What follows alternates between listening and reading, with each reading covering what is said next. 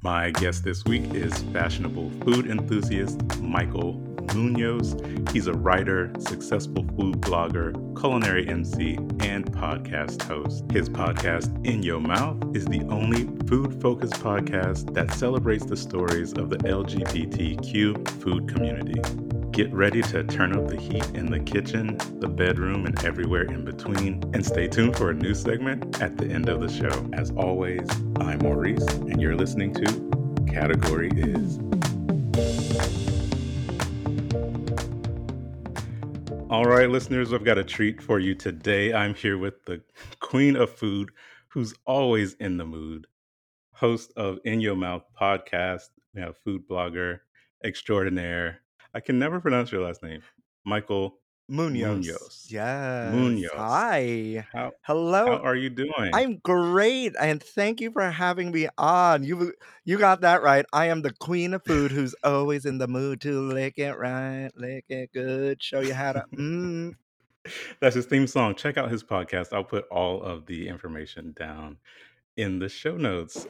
So we like to be inclusive here at Category Is. So what are your pronouns and dietary restrictions? What are my pronouns and diet?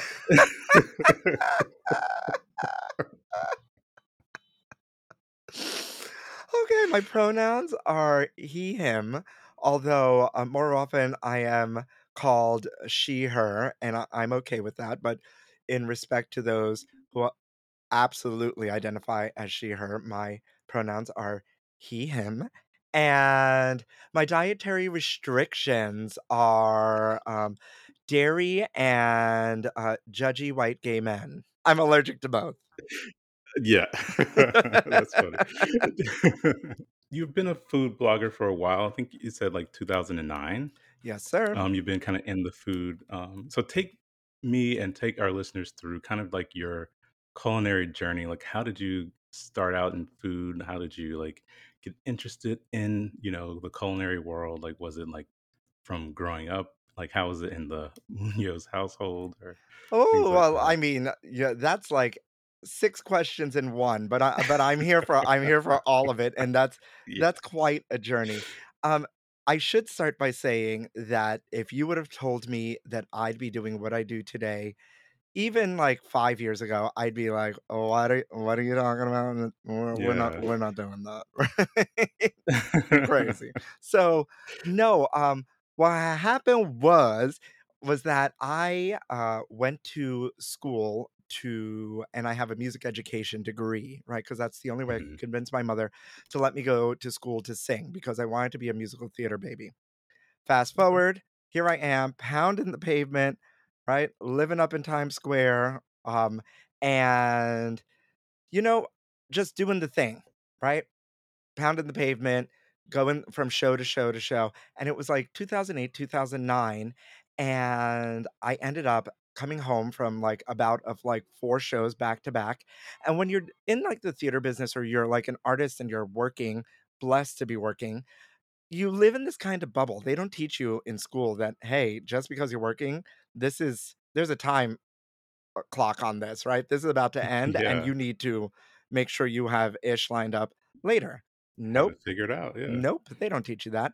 So, where did I end up? On in my mother's house, right? With no work because we were in a recession and I was just watching a lot of Food Network at the time. And Yeah. I grew up with uh, watching shows like Graham Kerr, Julia Child, Mhm. um, Yes. Emeril, Yes. and whatnot. Shows with a little bit, a lot of pizzazz, like just a lot of like Yeah. showmanship. And it was almost like the late night show with like Jimmy Kimmel or or Jimmy Fallon or, or like that with the food aspect. It was really, really fun. And the aesthetic at the time was, you know, Giada De Laurentiis and Ina Garten. And it was very everything was very quiet and very, Yeah. you know what I mean? And there was, Mhm. I mean, it was stunning. Like, you know, get it, girl. Like live your live your best like food ASMR life. And it was shot beautifully. It was beautiful. It just wasn't really captivating me. You know, Okay. obviously I'm Mhm. like outgoing, I'm loud, I'm a little boisterous, and I had a basis in food in food TV. That was that. Pair that with that there was nobody that looked like me on television. There wasn't Mhm. a Latino cook on television, right, being presented, and there certainly Right. was Mhm. wasn't a gay person on television. Uh, and forget about it. A gay Latino per uh, person cooking in on Food Network, that's not a thing. Actually, I Not gonna still don't think yeah. it's a thing, right? No all tea, no shade. Not yeah. Every now and then they'll have, like, a contestant on, like, one of their shows, but never, like, a prominent, like, Yeah, like a host. host of a Yeah, show. all we Yeah. see is, like, Ree Drummond, bleh, and, Ugh. um, Guy Fieri, who, uh, has been doing a lot for the for the restaurant community, uh, during the pandemic, right? So we we Mhm. can't shade him because he's really been putting the work in to help people out of work from waiters, bartenders to restaurants and whatnot. So, you know, I started there, then I got the idea, well well, I don't see myself represented here, and I miss these old shows, so, like, let's let's start something with all this free time I had, and back then blogging Mhm. was it, right? And so I started a blog, and it took off, and then, you know, it kind of went away because, you know, the internet is fickle after a while. You're you're a flash in the pan, you know, and then you're hot one day, you know, not the next. Yeah. And, um, and then every time I left to go back to the theater, this sort of business kind of just pulled me back. And when you're in the theater business as well, you know, you're in and out of restaurants, mo most likely in between gigs. You're you know, it's the easiest, it's the most flexible, it's a lot of money. It can be a lot of money quickly. So I Mhm, have mhm. a crap ton of restaurant experience, and then all of a sudden I found myself catering things outside my, um out of my tiny apartment. Then all of a sudden, I found myself baking custom wedding cakes outside of my tiny Oh, apartment. really? Yeah, it's just it all just always some sort of food aspect always kept pulling me back. Pulling you Pulling me back, back, yeah. pulling me back. And right now, it's manifested in, you know, a lot of, like, casting people and food TV stuff, like, calling me, and that's a blessing, right? Keep the phone ringing, people.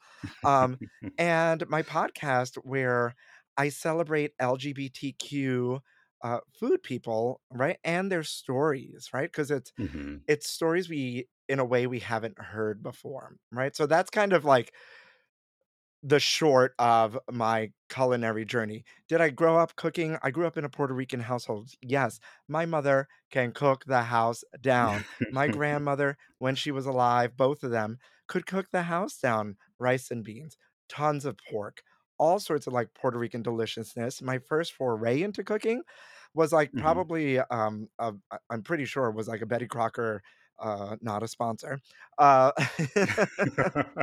you know, cake mix. And then I I think the first real thing that I made made, I remember watching Emeril make, uh, sw uh, acorn squash gnocchi, sweet potato gnocchi, something like that. Some sort of Mhm. gnocchi fresh in a brown sage butter sauce, and I was like, "Oh, I can do that." Meanwhile, I, I didn't Mm. cook, but it's kind of been the story of my life. It's it's never like, "Let's start at the beginning." I I always start backwards, you know? Start in the middle and then kinda just spread out. that's right. You know what? In the kitchen and in the bedroom. Oh, okay. This is a family show. Well, No, you know joking, what?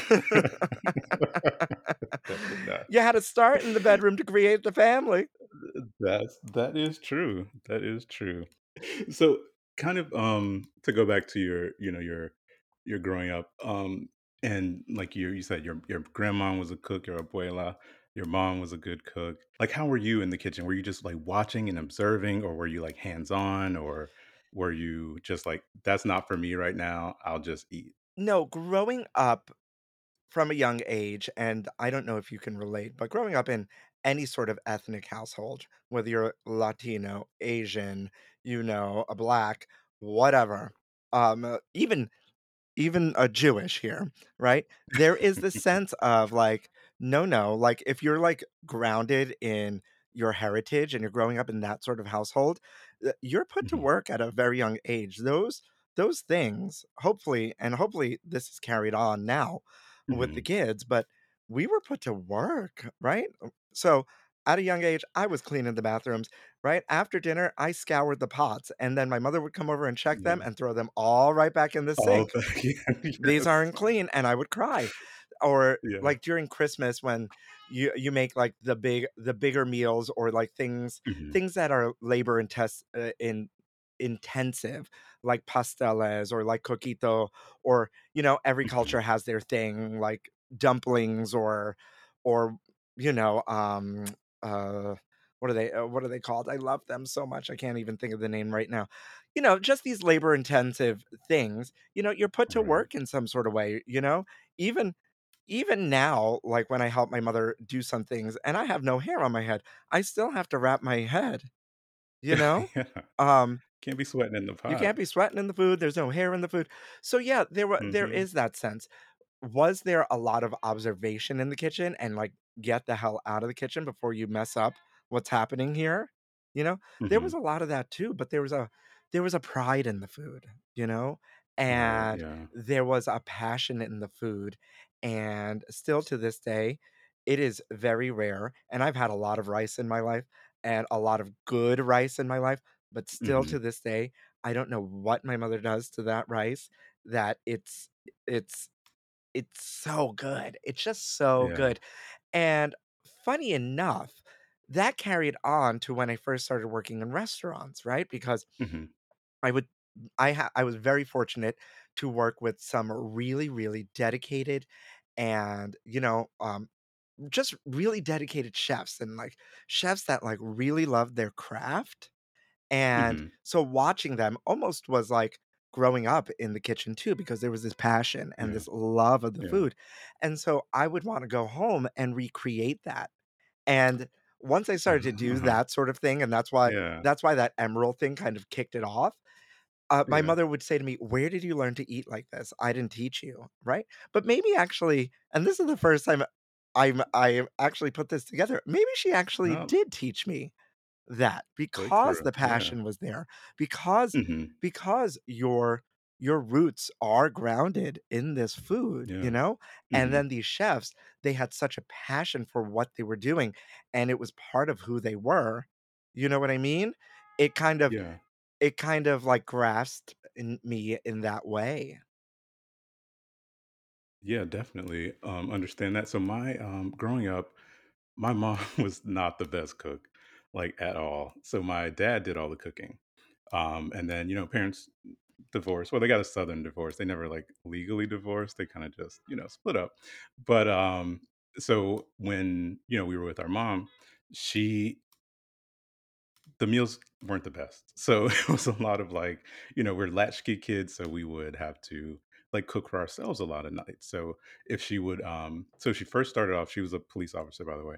So she would come home on her like dinner break and she would cook cook the food, and then she would like say, "Come watch me," you know, cook, and then we would have to watch her, and then it progressed to, um, you know, she would like just call in, you know, after you know when it's dinner time and say okay i left this out. This is how you cook it. Let me walk you through the recipe.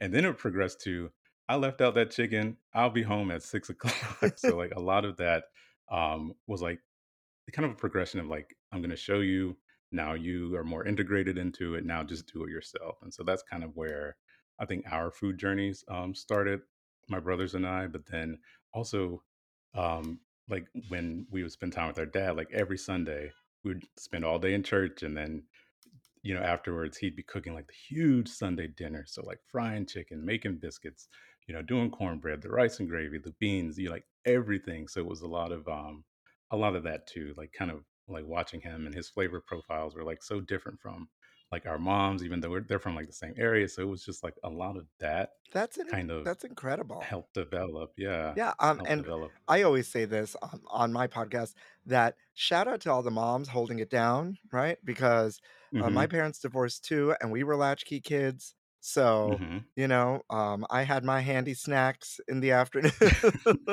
right um, and you know what? Shout out to all the dads who are holding it down as well, uh, like yours did, and like threw down in the kitchen because hmm you know, the those are the stories we don't hear much of. We we just hear the stories of, like, dad's gone, mom's holding it down, and, hmm you know, so shout out to shout out to your dad hmm too. That's that's incredible. Yeah, and then my brothers and I, like now we're the main cooks like in our families and our relationships. So like my older brother does all most of the cooking.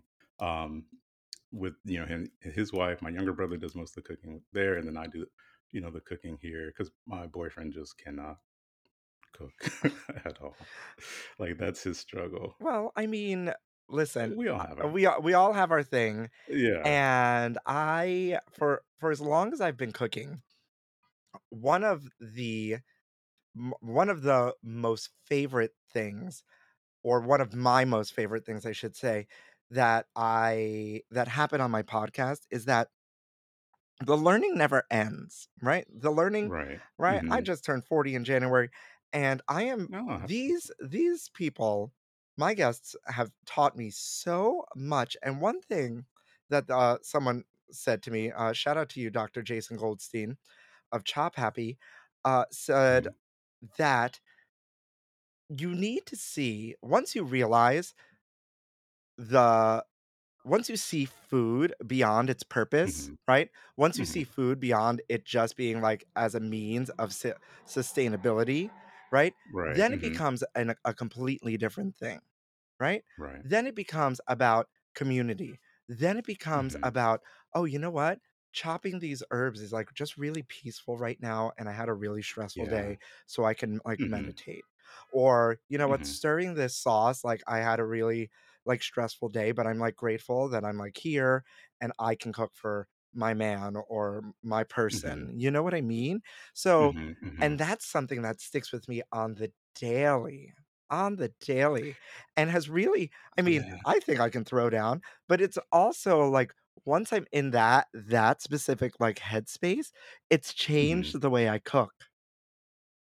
really Yeah. how so In the sense of like there's food is emotion. Food right is food is feeling. Food is food is a lot of things, right? Food food can just be food. But you know what? If you're not in the mood, you're just going to throw something in the oven or or throw something together and hmm And it's just gonna be like, "Well, this is it. I'm eating it because I'm not in the mood." yeah But, like, once yeah you're in this headspace or you're like, "Okay, I'm gonna cook, I'm gonna cook this meal," but then once you take it to an another level of, like, "This is really calming," or, "You know what? I really hmm love doing this because I'm doing this for my person or my family or whatnot." There's an extra sort of something that happens that hmm you can physically taste in the food. Yeah. Have you seen that movie? I think it's called Chocolat, Oh my where god. like the cook Yeah. Whatever mood they were in when they were cooking, like it came out in the food and the Wait diners were just bawling, crying, or like way to just take us back, Johnny Depp. yeah. Yes. I used to love that movie. That was one of you know what? Uh, you know how people are like, "Oh, who's your favorite celebrity?" or "Who's like the the celebrity you would?" or whatnot. Uh, I Mhm. can never answer that question because it's I always, uh, am like, Johnny Depp from Chocolat, it was Brad Pitt during, uh, uh, Meet Joe Black. It's like, there's Yeah. specific time frames. Very specific. Not Yeah. not now. I don't want them now. I want them then. You know? Funny. Have you seen this show on Netflix called, um, High on the Hog? No, I haven't. Oh, okay. So it is um this guy, he's kind of like in the food world too. His name's Stephen Satterfield. And he was a sommelier for a while. And he I believe he may have been a chef. I can't remember. But um he basically kind of traces like the origins of um specifically black food. So he goes to Africa um and looks at the food of like West Africans and then he kind of translates it to the enslaved peoples and like how food in the South kind of um evolved and then he goes so he goes to west africa um charleston south carolina dc and i believe i didn't watch the last episode but he's in texas and he's talking about like barbecue. But he kind of draws all these parallels to um like connecting the food origins and so it was it was really interesting um to watch. Um, someone who also does that on Instagram that I'm obsessed with, that I have been hmm hounding to get on my podcast at least, is Michael Twitty. Um, and oh I think he lives in the South. He's black and Jewish and does the same exact thing, has gone to trace really trace the origins of it all, hmm and it's it's incredible. It's incredible, and yeah I'm completely yeah obsessed. if they were to do a high on the hog for like a Hispanic um, culture, like where do you think um, where do you think they would like go? That's complicated because Latin cultures are well, there are many, right? Because Yeah, Mexican different. Mexican food is slightly different than Ecuadorian food, is different than hmm Puerto Rican food, is then different than Spanish from Spain food. And then if you go to hmm like the Canaries or Ibiza, um, that's a that's another different thing that's Yeah. happening there. And it's kind of all based in the same things, but then all of a sudden you have to also take into consideration, well, you know, um, the the the white people, Britain Britain came hmm over and attacked and colonized, and hmm then, you know, somebody else came over, and then the indigenous people were there, and what came what actually came from them. hmm And so like things like exploring Latin culture or or this question of like where to start is hmm almost virtually impossible to Right. to answer unless you're hmm going to really start somewhere like deep in Mexico or deep in South America like where like and and start with like the indigenous people Right. of it hmm all. hmm You know what I mean? Yeah. Yeah. Um because cuz even in Puerto, Puerto Rican food, um you know, there's so many influences that come that come in, you know? hmm because because we are Spanish and indigenous and black, you know, and hmm it's it's it's complex. It's just really Yeah. complex, and I don't want the the the task of that journey. You know what I mean? You could host it. I It could mean, be I mean, if Nat Geo wants to hire me for it, and, and I got the people, Yes, I accept the people and the paycheck. And the coin, yes. Okay, I accept. But if it's just me on a solo journey, that's that's not my gig. There are people out there that are doing it solo and doing it well, like Michael Twitty. And um yeah, it's but it, it's it's fun to think about, isn't it? Yeah, you know? Mhm. Because Yeah. even if you think about India and the way they got peppers was that Mhm. Britain went to Persia, found the peppers, brought them to India. I could be wrong about this, but I'm pretty sure I'm right. And then, you know, curry came from someplace else and over into India. And so, Mhm. like, all of these things that make up mhm. Indian food came from all sorts of other places, you know? yeah, yeah, Just because yeah. of like the the, you know, the sea trade, the merchant Trade trade and and yeah. and Mhm. how that and how that all happened and it's super fascinating, you know? Mhm. Uh, much like Yeah. much like I don't know if you know that a lot of the a lot of the way we eat uh, today with like frozen meals and like packaged salads and all Mhm. sorts of things like that, like, you know, like the that bag of spinach that you buy up in the Yeah. grocery store um, is Uh-huh. all based out of the military, right? Really? Yeah, it was all created for survival uh, during the Mhm. wars for the military, and there's like a whole Mhm. like you know um, U.S. like military influence Oh, on the way we yeah. eat, Mhm. and, Yeah, and it's 'cause there and it's bigger than you think. Yeah, there's a documentary series that comes on. Um, I think it's the History Channel, but it's called like the food that made America or the food that built America or something like that. And they do talk about how so the, every episode kind of centers on a certain type of food. So like they'll have fast food and it'll be like McDonald's versus Burger King, or they'll have um, like pizza, so like Domino's and um, and um, Pizza Hut. And then the one that came on like a few weeks ago was about um, like frozen foods. Yep. And so they talked about like that and then like all of the different um everything that goes on like with the machine of like how everything just started like way back in the in the day. And then they talked about like the war, like the World War One and two, and then how that it all became like such a industry of like creating this packaged food and like then after the war was like TV dinners and things like that. So Yeah, and it, it was mainly created for survival for hmm our, you know, service people.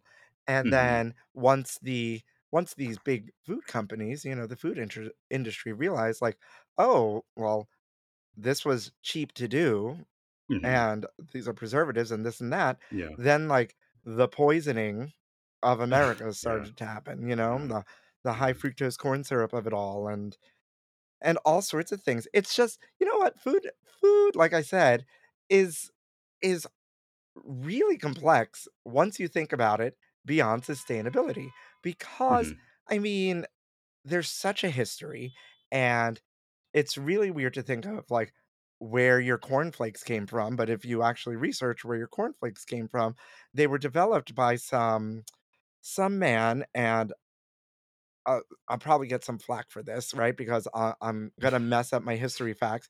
Some religious man as a way to, like, stop people from masturbating, right? And Oh. yeah, and it was this thing, like, cornflakes Yeah. were were Oh, this is the Post guy, right? yeah, Or part uh, Kellogg. part of the part of this diet, right? This, like, Mhm. non-sexual healthy diet, and you went to this Mhm. camp, and you ate cornflakes, and then his brother bought it and added sugar and called it Yeah. corn you know? Mhm. And, like but Yeah. it was cornflakes came out of, like, this religious thing. It's we it's weird and crazy. It's Yeah, you crazy think about it. how how, like, So some of these things just came to be, and you never Mhm. think about it, right? Uh, I have to think about it all the time, or sometimes when, you know, these random facts come up at at me, and I'm like, "Wait a minute, what? What?" Let's talk a bit about, like, traveling and and food across, you know, different regions. Like, where are some places that, you know, have some of the best food that you've ever tasted? I this is an interesting question because I have been blessed via the theater business to, Mhm. uh, travel a lot and a lot on a dime, right? Because Mhm. she don't got she don't got money, right? Like that, alright? She she's considering the pole soon, right? Because and there ain't no shame in that game because I need some Hey, dollar get on bills. get on OnlyFans. They are always Um, hiring. ugh, I can't. I can't be bothered. Uh, listen, uh, I I talk about it on my pod too, that, um, uh, I have a a fake dirty Twitter account. I do not post. It's just to creep and peep all the OnlyFans, right? Lurking. Yeah. Just the lurking of it all, but I fo Listen, you can see the whole, like, preview. You don't even need the OnlyFans account. You can see everything on Uh, on dirty Twitter, right? Get out Yeah, get out yeah. there, explore your freak f explore your freak flag, you know? I I'm I'm very sex positive about it all, like, you know, just, uh, just don't be crazy and don't harass people, you know? And if you wanna Mhm. post your bits out there, all the all the more power to you. You know how many Go frie for it. you know how many people I found on there that I know? And I was like, "Oh, okay. Well, normalize seeing your friends' bits," I say, you know? Well But for Depends on me the bits. uh, for me uh, I mean, listen, I got some bits, but, uh, you know what? They're, uh, they're not for the world to see just yet, right? Uh, at least in that vein, right? That's that's just more content production, and content production right now stresses me out, and to add one more thing, right? Especially and especially because that involves a lot of, production and getting the right angles of it all. Ugh, Mhm. that's, And the lighting, ugh. it's it's stressing me out just talking about it. Yeah. But, Yeah. um, I have been very fortunate, back to your question here, to to be able to travel many places and out of the country, and really, you I mean and this was before the food journey really began there are some really fantastic things out there, um, the Canaries have some of the best food I've had, you know? Mhm. Antigua, I went to Antigua, oh my god, and I was doing something for the Moravian churches, and they fed me. They fed me. All these all these people just came out of their houses to feed me, Mhm. and Oh, wow. delicious, delicious. It's I think it's more about finding the right experience, and being Mhm. open and being open Right. to that Mhm. experience, um, as opposed to which place has the best food, because, Okay. at least in my eyes, eh, because in the sense of I have walked into really ex really expensive places in all Mhm. sorts of in in this country and out of this country, and I've been like, oh that was really expensive for no reason." right? No reason, And yeah. then I have Mhm. walked into places where I'm like, "We're gonna walk out of here with food poisoning," and have had the best experience, you know? Yeah. Um, so, I mean, are there foods I prefer? Definitely. But can I qualify, like, countries and regions that are are the best, top 10? Mm, Mhm. you know what? No. I I'd I'd rather not in the sense of, like, just because I missed that hole in the wall when I was in Right. Killarney, Ireland, doesn't Mhm. doesn't mean that they didn't have good food. It's just that Right, right. I didn't I didn't navigate my way to that experience. There, mhm. Yeah, definitely, that that totally makes sense, and I I do think that, you know, our own kind of personal tastes are so specific that, you know, what might be the best Indian food that you've ever tasted, you know, might just be okay to somebody else, you know? So, Abso it is kind of absolutely. For New Year's Yeah. funny story that you said that. For New Uh-huh. Year's, uh, one of my best friends is Indian, right? Hi, shout Mm. out to you. And, um, he came over, right, for because socially distant and whatnot Mhm. and we we were just it was just the 2 of us in this apartment where I was house sit apartment sitting, and we ordered Indian food, and he he did not love it. Now my birthday Mm. is the 5th of January, Mhm. and once again, quarantine birthday, I threw Mhm. myself well, somebody threw me, that's a lie. Somebody threw me a birthday roast via Zoom, it was everything, and people sent me bottles of booze, I got bottles of Mhm. booze delivered and food delivered, Mhm. and he sent me the same Indian food that he really didn't like, and I said, "You are so shady." I go I go, "You said this was the worst Indian food you had," and he goes, "But you liked it." Oh, wow. So, that's why I Yeah. sent it to you. So, to your point, is why I'm telling this Mhm. story, is that Yeah. sometimes someone's taste isn't, like, what I think is the best may not be what you think is the best, and Right. granted, him being of the culture, right, and Mhm, mhm. knowing what really good Indian food is, and I only have that American experience of what Right, I mhm. like, you know? Obviously, there was a difference, but I still think it was shady that he sent me some food that he didn't like, you know? I still hold I still hold that grudge. Yeah, awesome. So, you mentioned, um, expensive restaurants, and I don't know if you've heard about this, um have you heard about the Steak 48 controversy? No, uh, do tell. Yeah, so Steak 48 is a, um, upscale, in in air quotes, um, steakhouse, they have location here in Philadelphia, um, I believe Chicago, um, Houston, and somewhere else, I can't remember. But, um, they were in the news because they have a strict $100 minimum per person, um, order. So, your order has to be at least $100 in order to eat there at their restaurant. And they also have, like, a very strict dress code, which, um, was a bit dramatic, um, as well.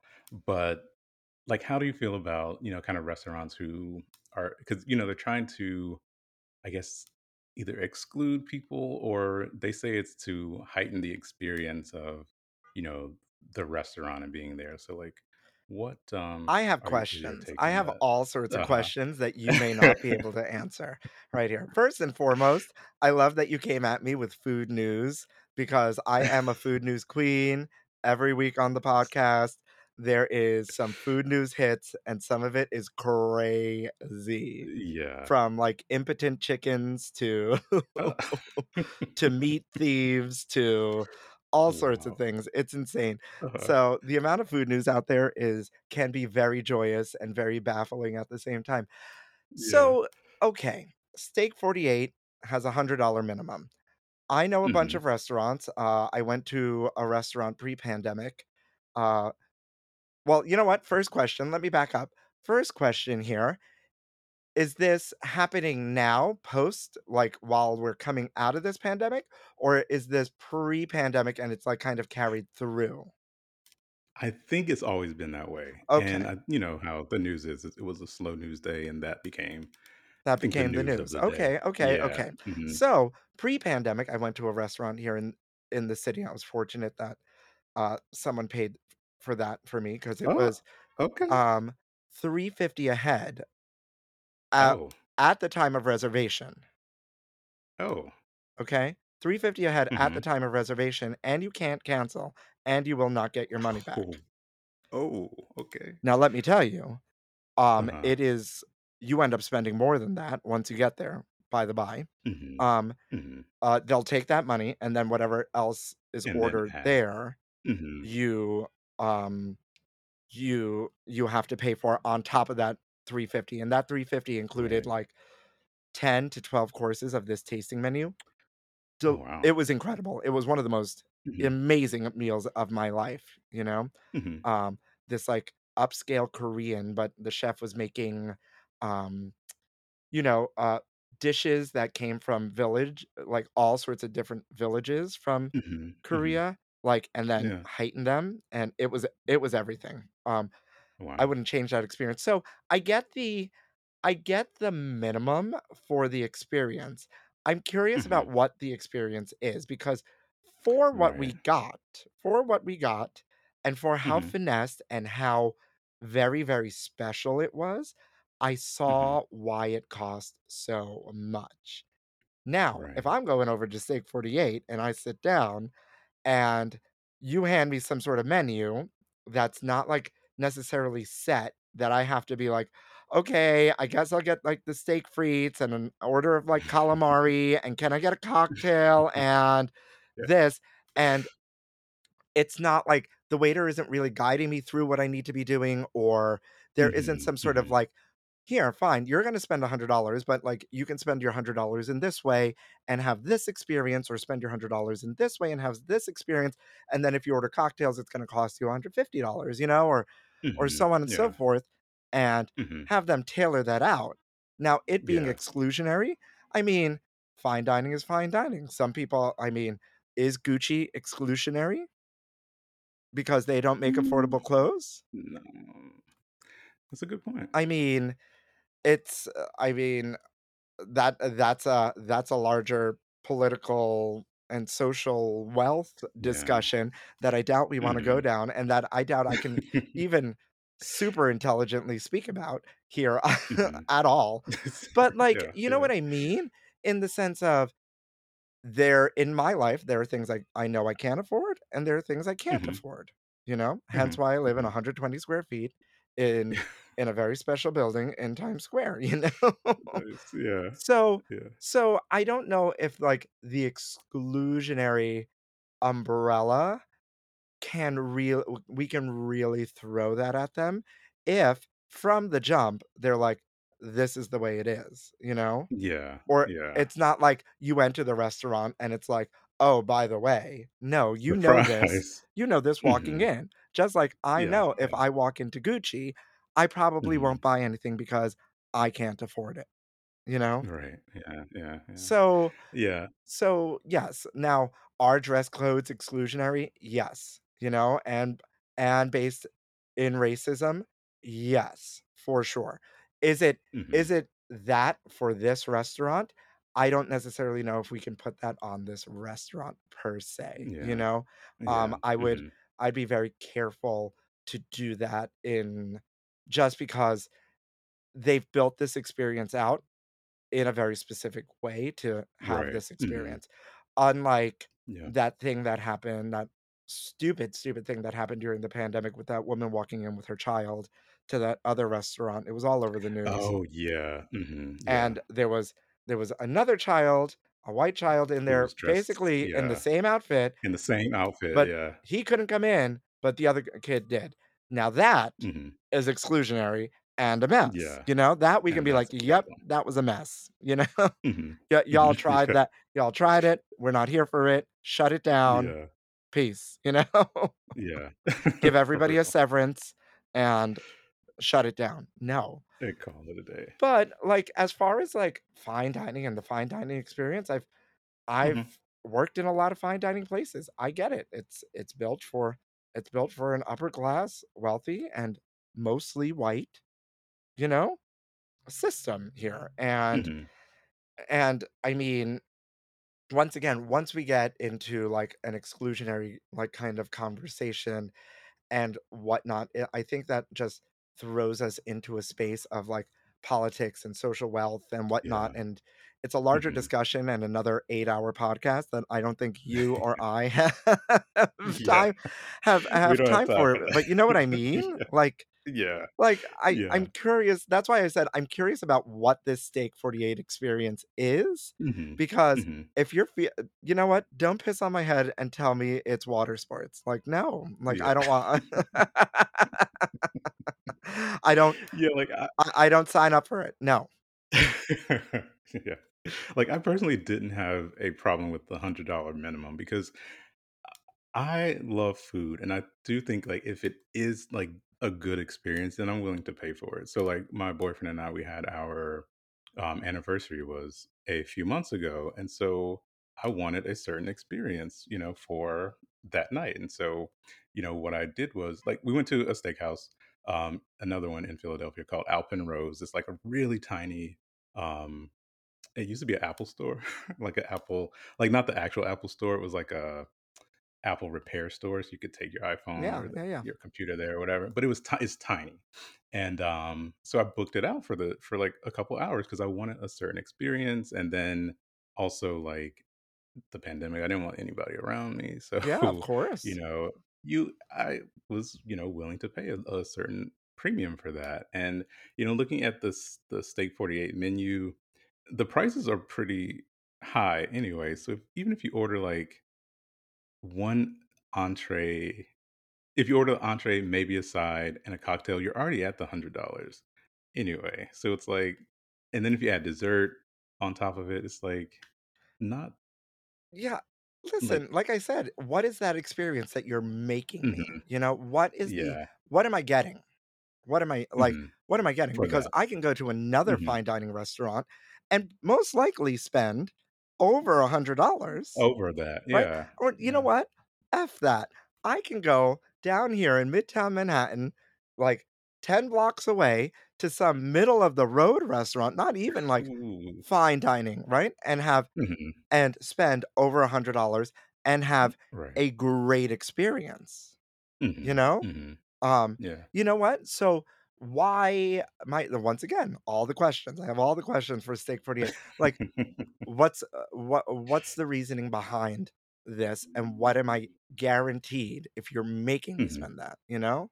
'Cause also Yeah. sometimes I'm meeting a friend and they're having the dinner, and I'll have a cocktail and a nap. Like, but the restaurant is still getting the business, and my my friends are spending all the money there, you know? And then Mhm. all of a sudden that Yeah. cocktail and a nap turns into another bottle of wine, and what am I spending? a hundred And then there dollars. you go. Yeah. Oh, best, yeah. Oh, so I'm introducing a new segment to the show. It's called The Category is Quickie. It's gonna be 5 rapid fire questions. There are no wrong answers, so just say the first thing that comes to your mind. Got it. Think of it like Fast Money on Family Feud, and I'm Steve Harvey. The the the rapid fire questions. Is that right? Or the Showcase Showdown? No, that's that's, uh, That's Price is Right. Yeah, that's Price is Right. Yeah, I don't know. Yeah, that's Price is Whatever it Right, is. Well, we get it, right? Hit hit me with your best shot. Alright. Are you ready? Uh, as ready as I'll ever be. Alright, first question. For here or to go? Ooh, for here. Oh, okay. Break breakfast, lunch, or dinner? Brunch. Okay. On which cooking, uh, competition show would you like to compete? Oh, next Food Network star, for sure. Um, next question. How much do you top oop, I mean, how much do you tip?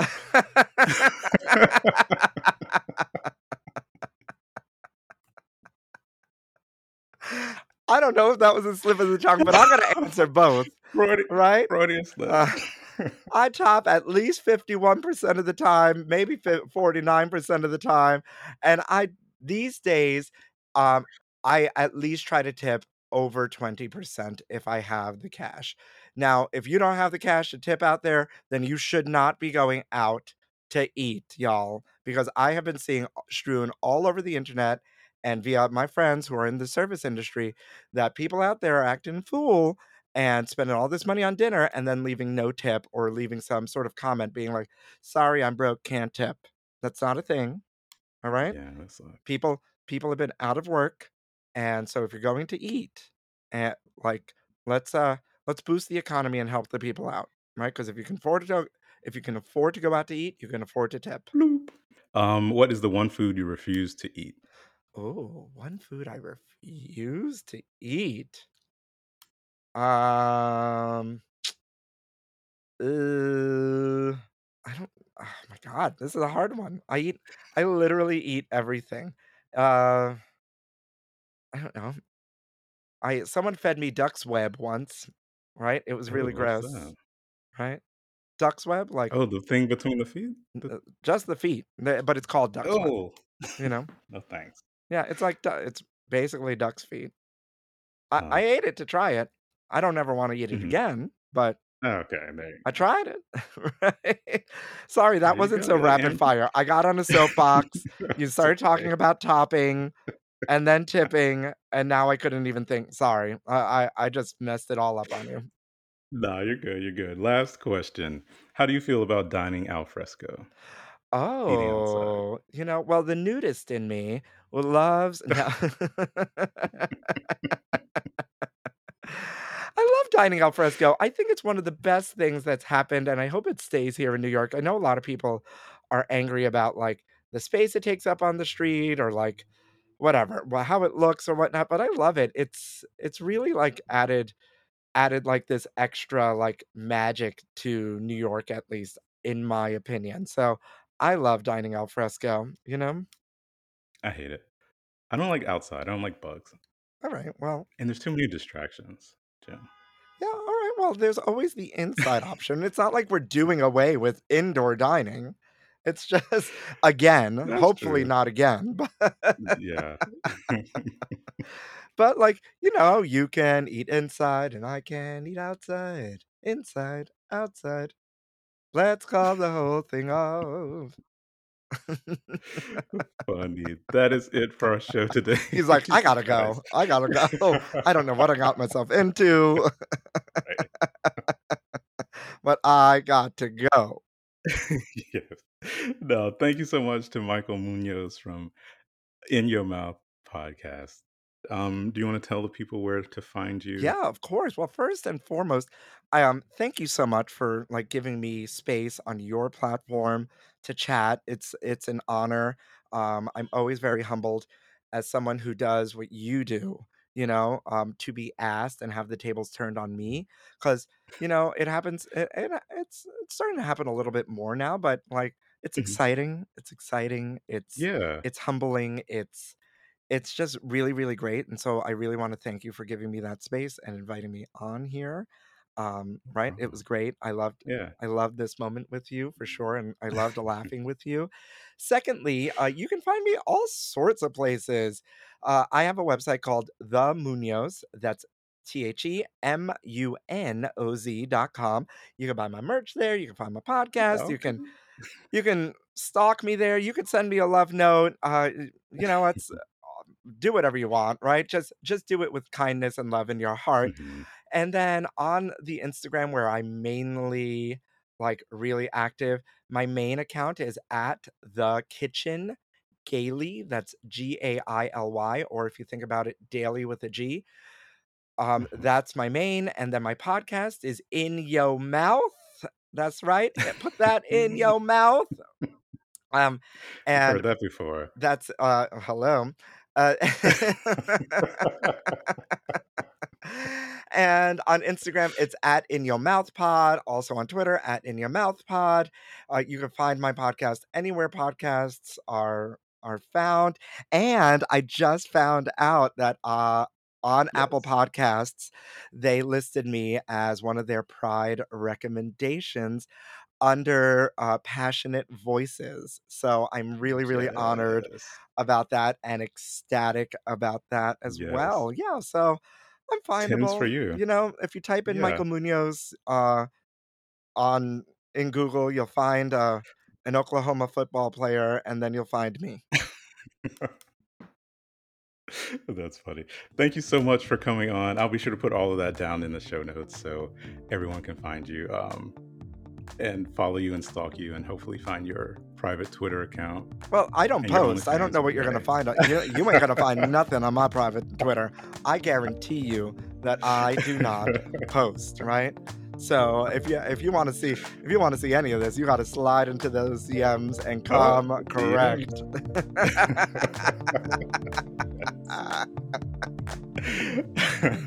Thanks. We'll talk to you later. Bye. Bye.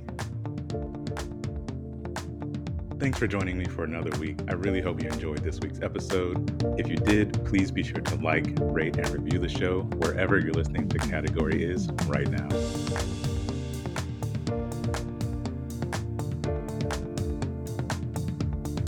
Category Is podcast is recorded in Philadelphia. The show is hosted, edited, mixed, and produced by me, Maurice Smith.